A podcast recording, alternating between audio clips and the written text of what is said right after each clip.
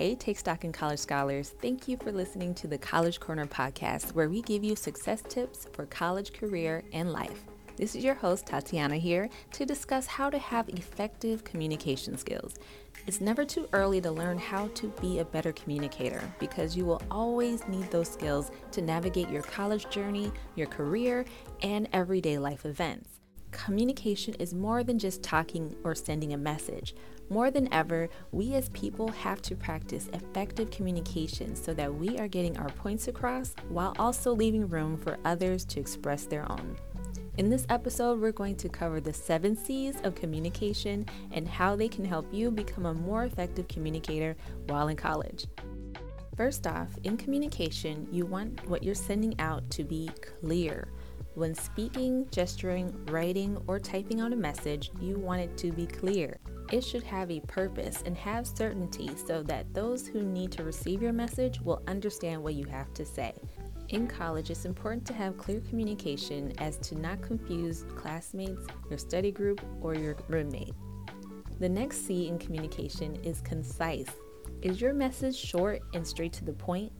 Not everyone has time to read an essay about why you weren't able to make it to class. You have to find that balance between being direct while still being respectful in your messaging, especially with your course instructors. It doesn't have to be fluffy language to be effective, but being concise helps. Being concrete will help you be more effective in your communication while in college.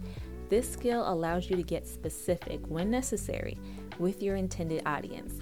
Concrete communication has facts and figures, similar to instructions. From directing your friends and family on how to find your dorm room on campus to sharing step by step instructions how to book travel plans for spring break to your group chat, you're going to have to be concrete to be effective. Where would we be without correct communication? The next C on our list today. This skill is important, especially for our school assignments and communication with others.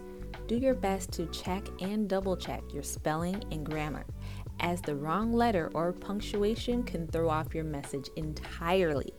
Before you send a message or submit some work, give it a look over to see if everything is placed correctly.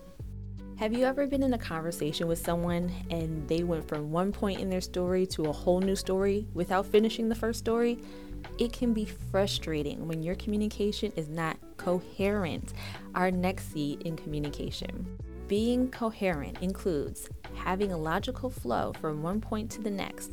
What you're saying or sharing should make sense at the end. Got it? Good. Our second to last C in effective communication is complete. Persuasive in nature, complete communication is effective because it doesn't keep the receiver of the communication guessing. Get them that crucial information they need and consider what they would ask of you while you put together your message, as in giving those complete details on when the next study group session will be and where.